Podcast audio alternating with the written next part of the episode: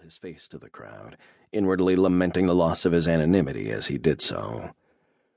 Lord Ison! shouted someone else, hesitantly at first, and then with increasing vigor as more men and women joined him. The cheers rolled into a greeting fit to hail the arrival of a king. In response to this adulation, Ison experienced an intense pride bursting within his breast, for which he immediately felt foolish. The people will embrace you, Ledrin had told him, but you have to give them a reason to believe you're a leader who should be followed. It was often possible to accomplish this, he had gone on to explain, with nothing more than an object, something capable of conveying the authority of the ruler who held it. It was the reason why a king wore a crown, but it could be any symbol a ring, a scepter, a royal cloak or mantle. In Ison's case, they would begin with a very impractical set of burnished ceremonial armor. Ison wanted to disagree, feeling it was wrong to reduce strength, power, and leadership to something so trivial. But Ledrin's strategy was working, and Ison was forced to admit that the commander had been right. Perhaps these people would accept him, but then they had little choice in the matter, and neither did Ison. Ledrin had seen to that. Despite continued hindrance from the growing crowds and the considerable remaining distance to the Adoran family crypts where his grandfather had been prepared for internment, Ison did not feel the slow passage of time as he traveled. His mind was distracted by the many ways in which his life had been so abruptly altered, and he was still working to resolve himself towards the inescapable changes that were yet to come. He would be required to resign his commission with the Sigil Corps before officially assuming control over House Adoran. Strict rules, both by the traditions of the Sigil Corps and the requirements of the nobility, precluded the option of remaining in one while belonging to the other. The walled perimeter of Aylesgate, the Adoran ancestral home, appeared to grow larger as Ison approached. Complete with its own expanse of green gardens, a towering central castle, and a scattering of aged buildings that included the Adoran family crypts, it was a refuge from the conglomerated structures that were built up all around it. Older than the rest of the city, this fortified property commanded a high hill that overlooked the entire region.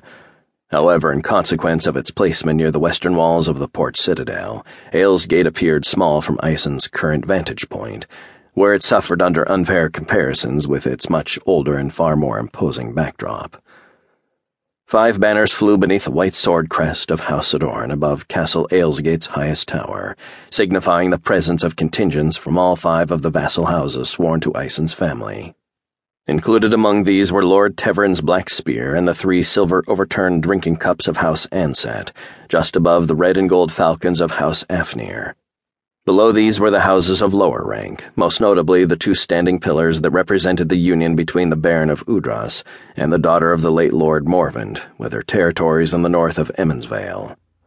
Lower still was the stylized gray winged dragon of House Novan, and almost irrelevant at the very bottom was a green tree against white background, the sign of Baron Gensir and House Hemir.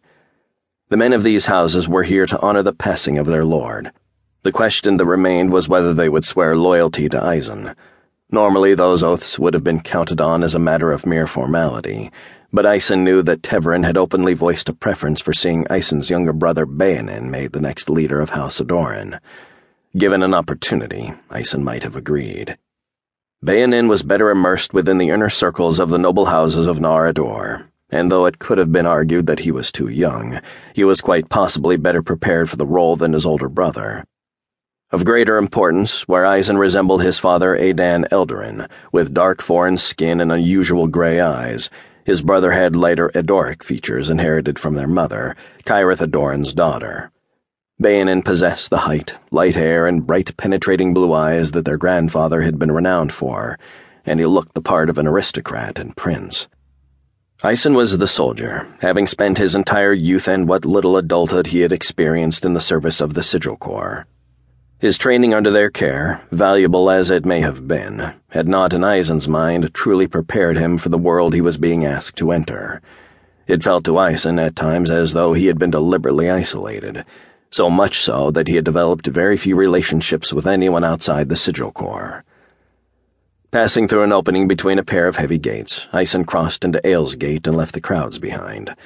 The citizens would be allowed in tomorrow so that they could pay their respects to the Duke before he was sealed away in his resting place, but for now they were denied entry. Only ranking